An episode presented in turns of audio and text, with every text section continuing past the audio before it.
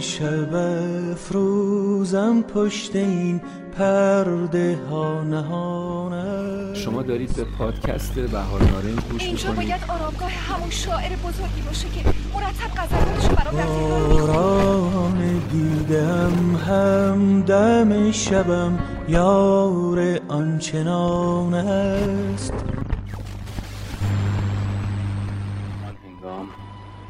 که عطر بهار نارنج در آن کلام مقدس. پیچید. من تو را از پشت چشمان بستم دیدم. خوبی های تو را و لطف تو را. بهار نارنج را به نسیم بسپار و اگر خواستم را خواستی کتاب را به نشان عهدی میان ما با خود ببر. جان می لرزد که ای وای اگر دلم دیگر بر نگردد. ما هم به زیر خاک و دلم در این ظلمت زمان است. قدیما سبک زندگی مردم تو همه جوانب زندگیشون اثر میذاشت. مثل معماری و خونه سازیشون که در اون حریما رعایت می‌شد و همه اهالی خونه آرامشی داشتند که تو خونه های امروزی اثری ازش نیست. خونه های قدیمی و معماری بومی و اصیل بخشی از حافظه تاریخی همه شهرها هستند یه در فیروزه‌ای یا قهوه‌ای سوخته با کلونای مجزا برای مردا و زنا و دو پیرنشین در اطراف در اجزایی هستند که مشخصه یک خونه با معماری ایرانی رو تداعی می‌کنه. خونه هایی که به جای آیفون تصویری دو کلون مختص مردا و زنا داشت تا با این روش مشخص بشه چه کسی پشت دره. قدیما خونه برای ایرانیا مطابق با آداب و رسوم و فرهنگ و نوع زندگی کردنشون ساخته می‌شد و به همه اهالی خونه آرامش و آسایش و شادابی می‌داد. تو شیرازم خونه ها معماری و ویژگی های خاص خودشونو داشتن. مثل نمای بیرونی آجوری و ساده که تنها بخش تزئینی خونه سردراش بود و حیاتش هم یه متر از سطح زمین پایین تر می ساختن. در کنار در دو سکو با عنوان پیرنشین وجود داشت که کهنسالا موقع رد شدن از کوچه می‌تونستن بشینن و نفسی تازه بکنن. وقتی هم یه نفر مقابل در ورودی خونه قرار می گرفت با یه محوطه هشتی شکل مواجه می شد که هیچ دیدی به درون خونه نداشت. و این معماری خاص باعث می شد که غریبه ها نتونن تو خونه رو ببینن. اما امروز دیگه از پیرنشین خبری نیست و به جاش موانع و تابلوهای تهدیدآمیزی روی دیوار خونه هاست که اگر اینجا وایسین پنچرتون می‌کنیم و چنین و چنان می‌کنیم. دیگه خبری از هشتی نیست. مطبخ با پنجره های سنگی جدا نشده. به جاش یه راست از در یا وارد پذیرایی خونه میشیم یا وارد آشپزخونه های اوپن که تازه همه فیها خالدون آشپزخونه هم از همه جای خونه پیداست و هیچ حریمی دیگه اهالی خونه ندارن.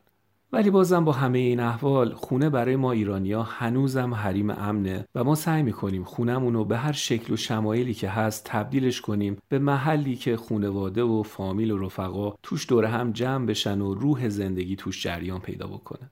هر وقت صحبت خونه میشه یاد عمو خسرو میفتم با اون صدای جذابش که می‌گفت. به نظر من یه خونه هر جایی می‌تونه باشه. می‌تونه. بالای ساختمون بلند باشه. می‌تونه توی. کوچه قدیمی که زیر یه بازار چسب باشه. می‌تونه. بزرگ یا می‌تونه کوچیک باشه. می‌تونه برای هر کس مفهومی داشته باشه. یا هر رنگی داشته باشه. می‌تونه به رنگ آجر یا به رنگ شیشه و سنگ باشه. می‌تونه رنگ قرمز یا به رنگ ولی من یعنی بهتر بگم ما معتقدیم خونه هر چی که باشه باید سبز باشه. باشه. بله سبز. و همیشه سبز.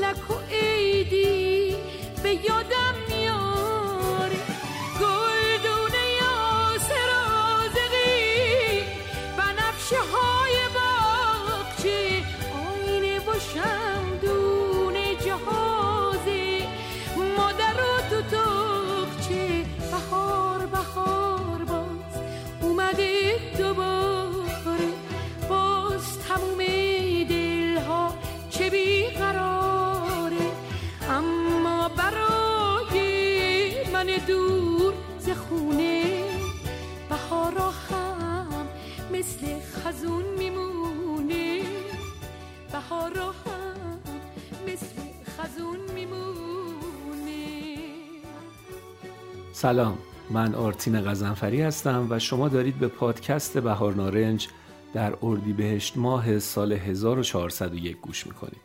امروز تو توقفمون در ایستگاه اول بهار نارنج به دیدن یکی از خونه های قدیمی و زیبای شهر شیراز میریم و از حال و هوا و شرایط این خونه براتون میگم. از خانه پاکیاری در محدوده محله سنگ سیاه شیراز. همینجا اول داستان بگم که این خونه به همت یکی از سرمایه گذاران بافت تاریخی شیراز مرمت و بازسازی شده و این روزها تبدیل به هتل و رستوران شده و تحت نام خانه شیراز درش به روی عموم باز هست و امکان بازدیدش مهیاست. اینجا برای اونایی که ممکنه دقیق ندونن خانه پاکیاری کجای شیراز میشه بگم که برای رسیدن به این خونه قشنگ باید در محله سنگ سیاه به محله ارامنه برید بعد از کلیسا روبروی امامزاده وارد کوچه کت خدا که بشید اونجا در چوبی قشنگ خونه رو با سردر آجوری زیباش می‌بینید که دو تا سکوی سنگی منقش به گل و گلدون و درختای سرو اونو در بر گرفتن. آدرس شهرداریش میشه شیراز خیابون قاانی، کوچه کت خدا، پلاک پنج. برای اینکه ببینیم این خونه ابتدا کی و توسط چه کسی ساخته شده و کیا در طی زمانهای مختلف توش زندگی کردن باید حدود 120 سالی برگردیم عقب پس میریم به دوران قاجارها و شروع قصه خانه پاکیاری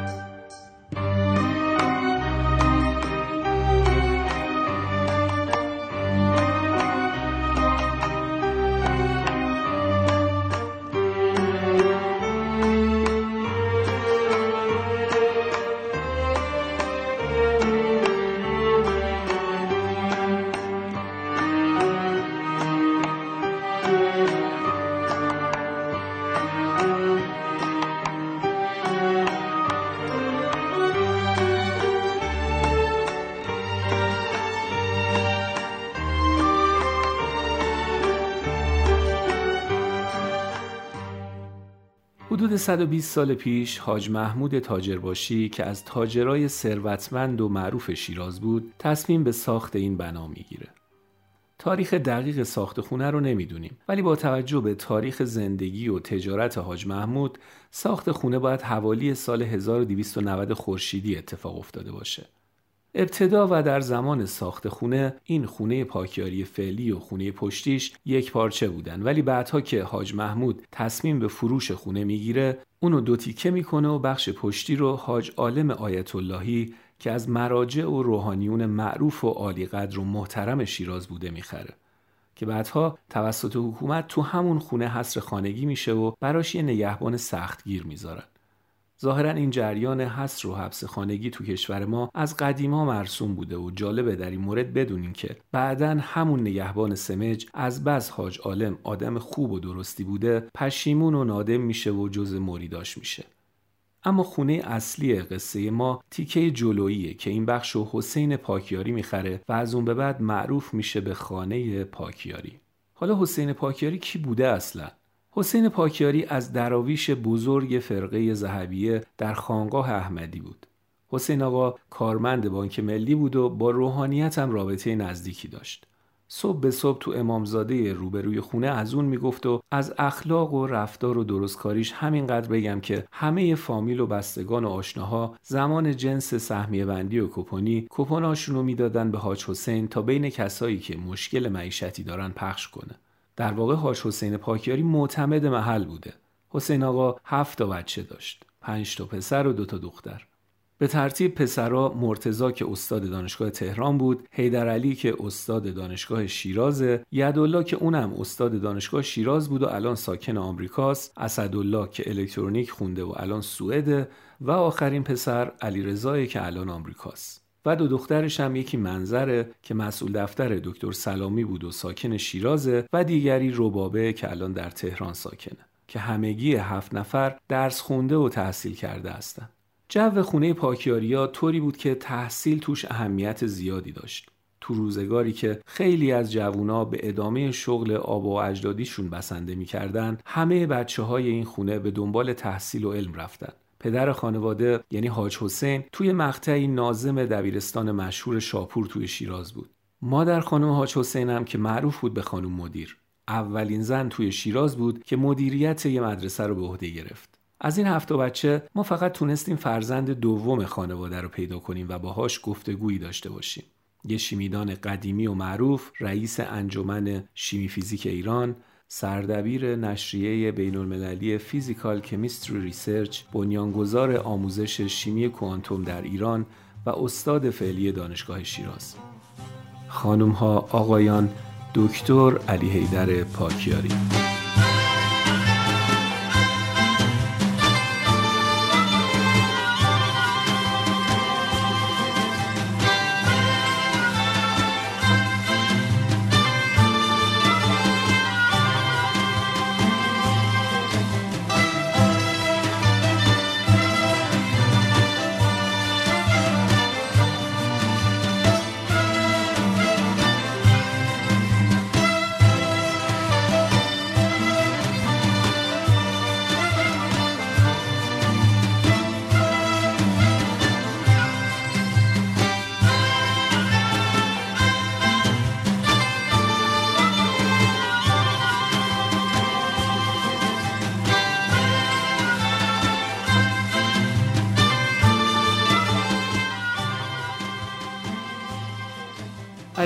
پاکیاری سال 1321 خورشیدی 19 شهریور ماه در شیراز متولد شد و دوران نوجوانی و جوانیش رو در همین خونه گذروند. علی حیدر از دانش آموزای دبیرستان شاپوره که قبلا اشاره کردم پدرش در اونجا ناظم مدرسه بود. این دبیرستان شاپور از مدرسه های بنام و معروف شیرازی که خودش کلی داستان داره ولی اینجای قصه همینقدر اشاره کنم که دبیرستان شاپور قدیمی ترین مرکز آموزشی شیراز بوده و و کلی آدم معروف مثل دکتر ملک زاده و دکتر خدادوست اونجا درس خوندن. دبیرستان شاپور معماری زیبایی هم داشت و طراحش معمار معروف اون زمان نیکولای مارکوف روستبار بود. قدیمی های شیراز راجع به درس خوندن و دیپلم گرفتن تو دبیرستان شاپور میگن انقدر درس خوندن اونجا مشکل بوده که دیپلمش رو روی سنگ میذاشت یاب می‌شد. علی ایدرم طبعا خیلی سعی و تلاش کرد اونجا تا بتونه درسش رو تموم کنه و بالاخره هم موفق شد و تصمیم گرفت برای ادامه تحصیل مهاجرت کنه. به خاطر همینم سه ماه تموم تو اتاق سمت راست شاهنشین خونه درس خوند تا موفق شد بورسیه بگیره و سال 1340 خورشیدی عازم کشور انگلستان شد. اونم چه دانشگاهی؟ دانشگاه کمبریج. برای کسایی که ممکنه دانشگاه کمبریج رو نشناسن بگم که کمبریج یه دانشگاه 800 ساله است که سومین دانشگاه قدیمی جهان محسوب میشه و همراه دانشگاه آکسفورد معروفن به دانشگاه های باستان. کمبریج تو خیلی از رشته های تحصیلی بهترین دانشگاه جهان محسوب میشه و جالبه بدونین بیشترین تغییر و پیشرفتی که تا الان در دنیا در هر زمینه‌ای به دست بشر حاصل شده اکثرشون توسط فارغ و تحصیلان این دانشگاه رقم خورده. تو رتبه بندی های شانگهای هم که معتبرترین رتبه بندی دانشگاهی دنیاست دانشگاه کمبریج بعد از هاروارد و استنفورد سومین دانشگاه معتبر دنیا در حال حاضره. دیگه حالا خودتون قضاوت کنین. سال 1340 خورشیدی یه جوون شیرازی باید چه استعداد و پشت کاری داشته باشه که بتونه بورسیه بگیره و برای تحصیل بره همچین دانشگاهی؟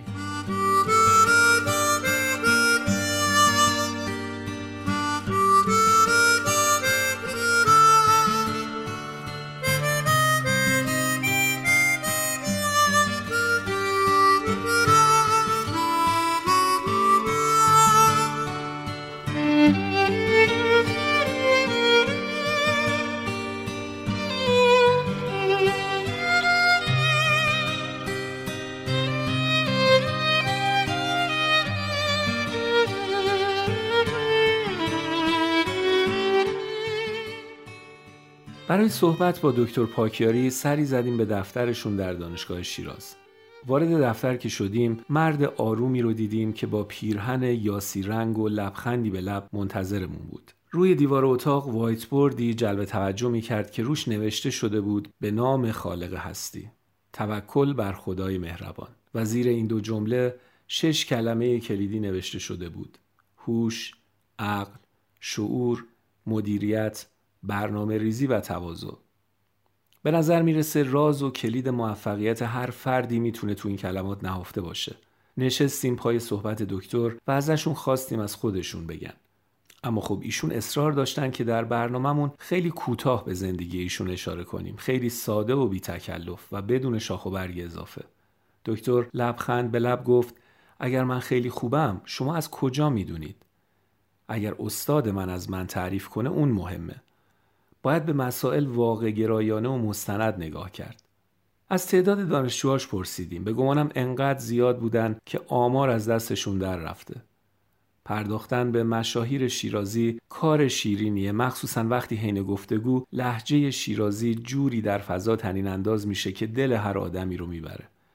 علی حیدر پاکیاری تو آمریکا و انگلستان زندگی می‌کرد ولی از عواست دهه 80 به خاطر عشقش به ایران و شهر شیراز به وطن برگشت و مشغول خدمات علمی و پژوهشی و تحقیقاتی در ایران شد.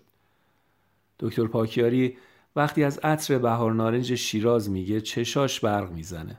دکتر میگه من هم تو انگلستان زندگی کردم هم تو امریکا. ولی باید آخر فروردین و اردیبهشت شیراز رو دید که شیراز میشه پر بهار نارنج و معطر میشه. بعضیا که اومدن اصلا میگن این عطر دیوونه کننده است. توی خیابون تو کوچه هر جا که میری تمام جاها بوی بهار نارنج میاد. هر آدم موفق و تاثیرگذاری برای ما به دلنشینی بوی بهار نارنجه. ای که همه نگاه من خورده گره به روی تو. ای که همه نگاه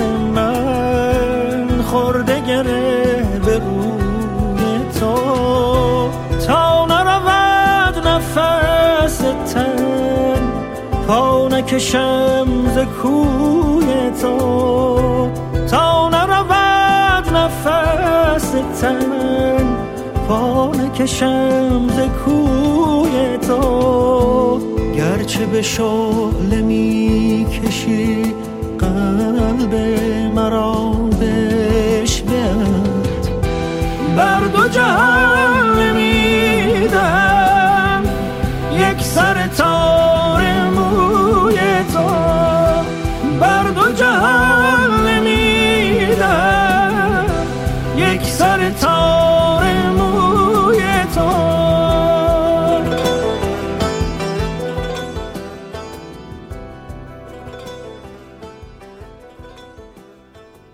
که به طور کامل با صاحبین خونه و کسانی که اونجا زندگی کردن آشنا شدیم بریم ببینیم خود خونه چه شکلیه و این روزها تو چه شرایطیه. در مورد اوضاع محله که باید بگم محله ای که یه روزی یه محله معروف در زمینه زندگی مسالمت آمیز پیروان همه ادیان و نگرش ها در کنار هم بود و از مسیحی و کلیمی و مسلمون همه با خوبی و خوشی داشتن کنار هم زندگی می‌کردن این روزا تعریف چندانی متاسفانه نداره. و انگار یه جورایی برادر خونده محله تاریخی و قدیمی اودلاجان تهرانه. گوشه گوشه محله از دود سیاه شده و پر از آدمایی که هر گوشه نشستن دور هم و درگیر اعتیادن. حیف این محل است واقعا. که هر جاشو نگاه می‌کنی یه خونه تاریخی با حس و حال خودش داره خودنمایی می‌کنه ولی این آسیبای اجتماعی اجازه نمیده محله سنگ سیاه اونجور که شایسته هست به چشم بیاد البته اینم بگم که جدیدن بعضی از مالکین این خونه های تاریخی سعی می‌کنن مردم رو با شکوه و زیبایی سنگ سیاه آشنا کنن که جای تقدیر زیادی داره اما کارشون خیلی سخت و دشواره حالا اگر موافقین برگردیم به دورانی که خبری از این همه نازیبایی تو محل نبوده و حتی محله سنگ سیاه محله ایون نشین محسوب می‌شد. بعد بریم داخل خونه ببینیم خونه چه شکلیه و چه حال و هوایی داره. اینجا آقای مزکا مستجر خونه پاکیاری بین سالهای 48 تا 56 هم همراه من میشن و کمی از زبون ایشون حال هوای اون زمان و محله رو میشنویم. اصلا تا آقای خونه آقا پاکیار که بیرون روی سمت بازارچه سر کوچه کوچیکو یه تاپ بزرگ و تاپ افراسیابی بود بعد از این امام زاده دست چپ دکان مشکرامت کیسه باف بود. کیسه همومی میبافتن. بعد یه دهنش هم زغال فروشی داشت کرامه که بعد دیگه کار نم که بچه هاش تابستون دو سه تا پسر داشت یه پسرش اسمش اصل بود یکیش مموش بود. خیلی خوشگل بودن. اینا اسمشون او محمد رضا بود. او هم علی رضا بهشون گفتن اصل و مموش.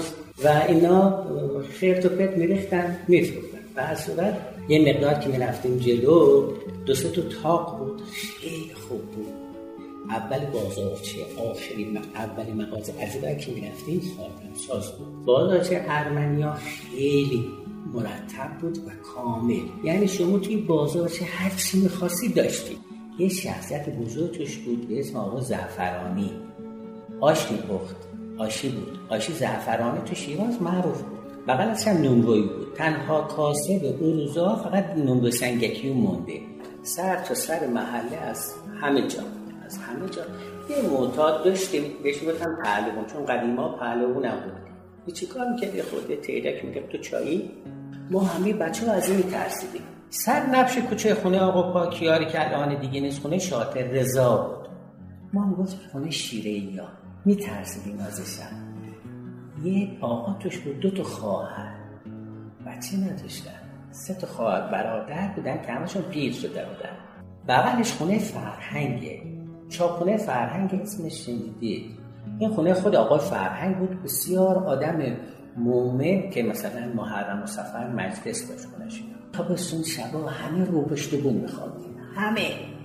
ما این سمت میخوابیدیم رو سمت حیات خودمون رو بالا خونه میخوابیدیم. بالا خونه اونجا میخوابیدیم. آقا پاکر اینا مثلا علی رضا اسد یا رباب خانم اینا میدن اون پشت میخوابیدن. ماهایی که بچه تر بودیم تو راپله می‌رفتیم بالا غروب که دیگه آفتاب می‌رفت و تاریک می‌شد می‌رفتیم رخت خوابار پن می‌کردیم خنک میشیم شب هم می‌رفتیم توش. بعد همه هم میمدن بالا غیر از خانواده آیت الله حاج مثلا آقای فیروزی مشکل خیلی پسر و دختر داشت شلو چهار پنج تاش با ما رفیق بودن. وحید و رضا و خیلی خیلی محمود و اینا. آقا فیروزی خب کلف داشت. شبا آخر شب. ما همجور میشنسیم تو بیاد. یه زیپرن رکابی یه شورت مامان. دوزی خیلی. یه کلت سر جور انداخته بود گردنش متکان زیر زیر بغلش. یه پارچه آبم یه تنگ آبم داشت. پشت ما از هم, هم خوشمون میمه از هم ازش میترسیدیم واقعا. اون وقت این میمد پشت بود محمود چراغات خاموش کن. و صداش هم انگار تو پادگان حرف می‌زدیم اون اون مالی تمه سر تو خاطره.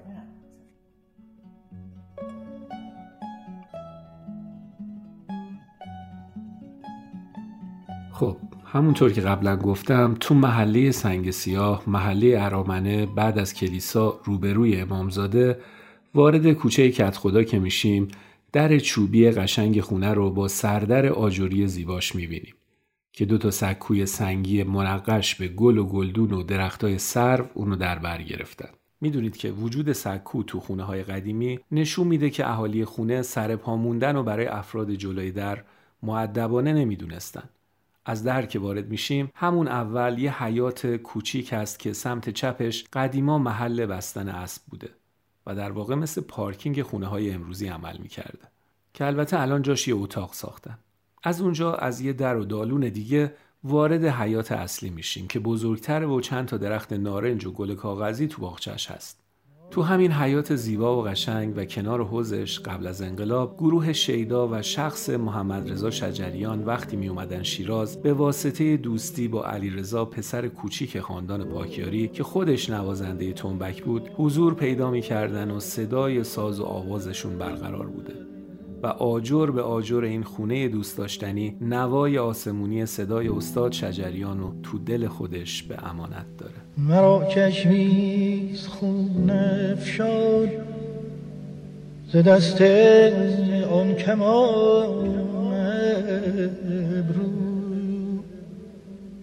جهان بس فتنه خواهد دید از آن چشم و از آن جهان بس فتنه خواهد از آن چشم و از آن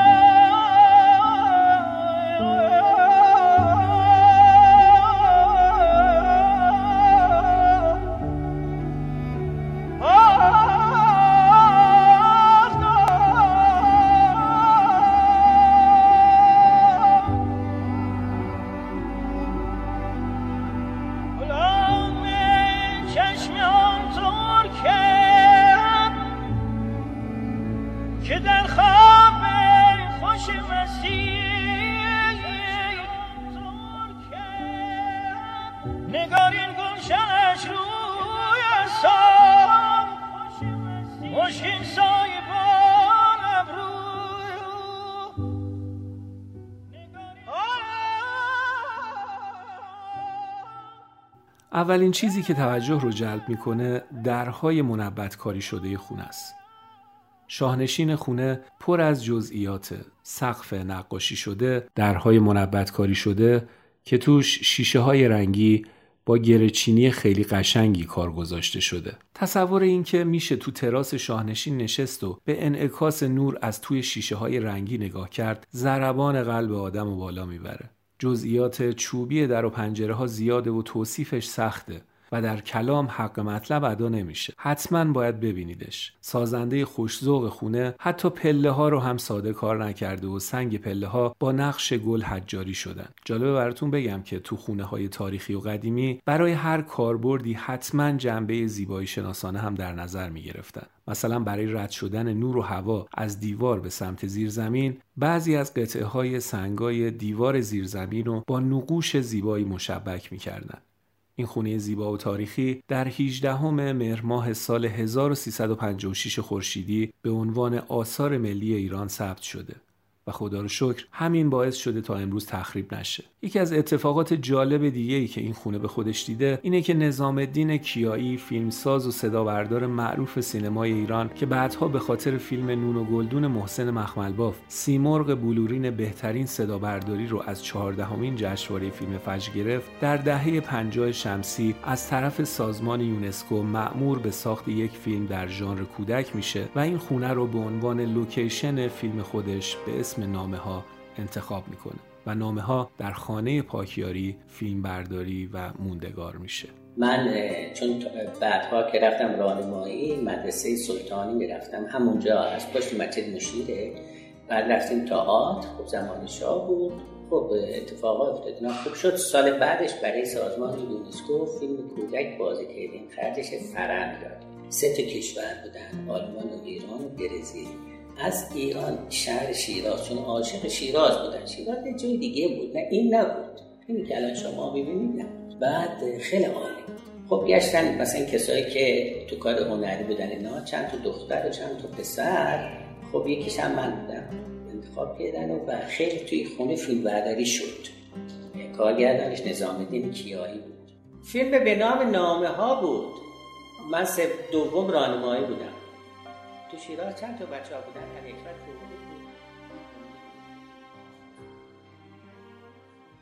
خونه هرچند با سختی های زیاد ولی چند سالیه که بازسازی شده. مرمت قسمت های تخریب شده طبق نقش و نگار قسمت های باقی مونده و به دقت انجام شده. تلاش شده اصالت فضا حفظ بشه و بازسازی و اضافه کردن تأسیسات مورد نیاز آسیبی به سبک معماری خونه وارد نکنه و همین باعث شده نتیجه کار خیلی دلنشین از آب در بیاد. وقتی برای گرفتن اطلاعات سراغ مالک فعلی خونه رفتیم با تعجب فراوون فهمیدیم که حتی بازسازی خونه با این درجه از پایبندی به معماری اصیل هم باز از نظر قانونی خیلی مشکله. داستانش هم از این قرار بود که با وجود اخص مجوز از اداره کل میراث چند ماه بعد از شروع کار این اداره با یه نامه به دادستان از مالک فعلی خونه شکایت می‌کنه که ایشون مجوز ندارن و کار متوقف میشه. از مسائل دادگاهی مربوط به اخص مجوز که بگذریم ارتقاء امکانات و تأسیسات خونه هم با مشکل مواجه میشه. چون از یه طرف اگه قرار باشه زندگی دوباره تو این خونه ها به جریان بیفته قطعا باید تغییراتی تو خونه ایجاد بشه. و از طرف دیگه هم ظاهرا اداره کل میراث فرهنگی در این زمینه همکاری نمی‌کنه و مجوز چنین تغییراتی به سختی صادر میشه. کنار اومدن با همسایه هم که باز خودش یه ماجرای جداگونه داره. مثلا طی مرمت یکی از همسایه ها اقدام به طرح شکایت جالبی می‌کنه. با این ادعا که وقتی می‌خواد از قسمت شرق خونش به قسمت غربی بره همیشه از پشت بوم این خونه عبور می‌کرده و الان دچار مشکل شده. که خب صاحبای قبلی و مستجرای قبلی خونه همگی به اتفاق این ادعا رو رد کردن و مسئله حل میشه. ولی خب همین شکایت علکی سه سال طول می‌کشه تا به سرانجام برسه. می‌دونید که حتما همه این اتفاقا کلی انرژی و وقت از کار می‌گیره. خلاصه که با همه سختیاش خونه به زیبایی بازسازی شده و اثری از حال و هوای امروز محله در اون دیده نمیشه. زیبا و سرزنده درست وسط نازیبایی ها قد علم کرده و دلبری می‌کنه. امیدوارم بتونید در سفراتون به شیراز از این خونه زیبا و تاریخی و چشم نواز دیدن کنین.